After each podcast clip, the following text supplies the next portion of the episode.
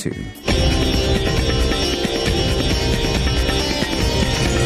Lotus FM News with Navita Gajraj. Two o'clock, good afternoon. Government cannot legally stop job losses or hold the mining industry to ransom if companies are losing money.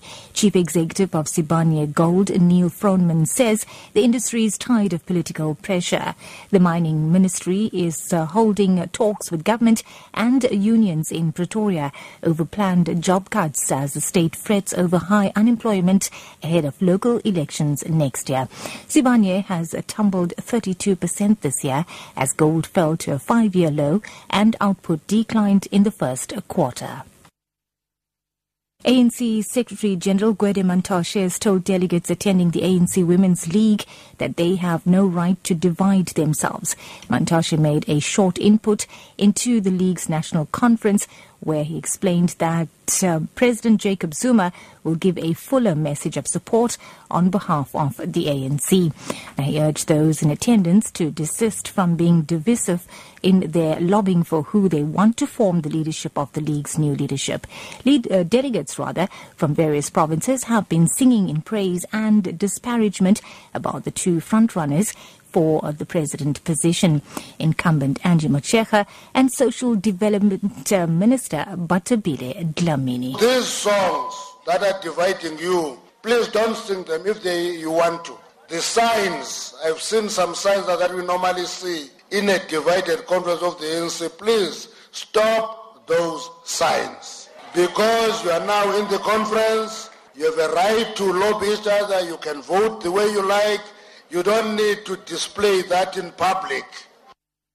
Just to note, our next story could be sensitive for some listeners. Police are investigating allegations that two young children were gang raped by four other children at a primary school at Chatsworth, south of Durban. Police spokesperson Thulani Zwane says it has been reported that the incident took place in the toilet at the school. He says once the police investigation is complete, the docket will be forwarded to social workers to follow up on the matter.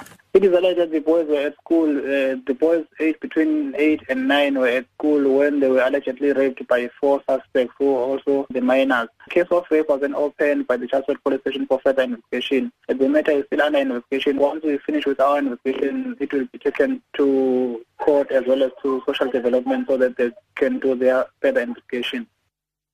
News from Eskom now, and the power utility has suspended load shedding for now. Stage 1 load shedding was implemented during the morning peak period.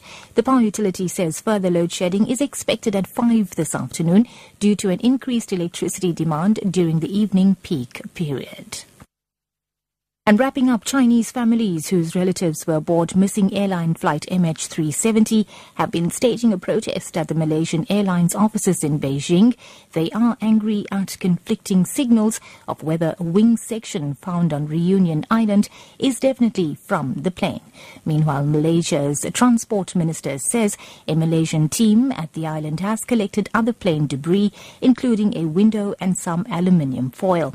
However, Leo Lai says he can cannot confirm that they belong to Flight 370.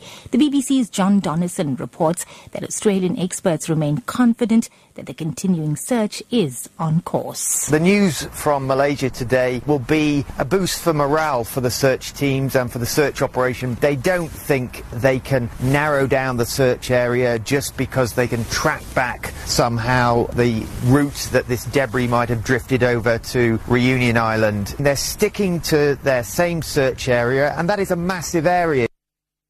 That's news at to your top story this hour. Government cannot legally stop job losses or hold the mining industry to ransom if companies are losing money. For Lotus FM News, I'm Navita Gajraj. I'll be back with the next update in an hour. It's Lotus FM, time out for Moneyweb.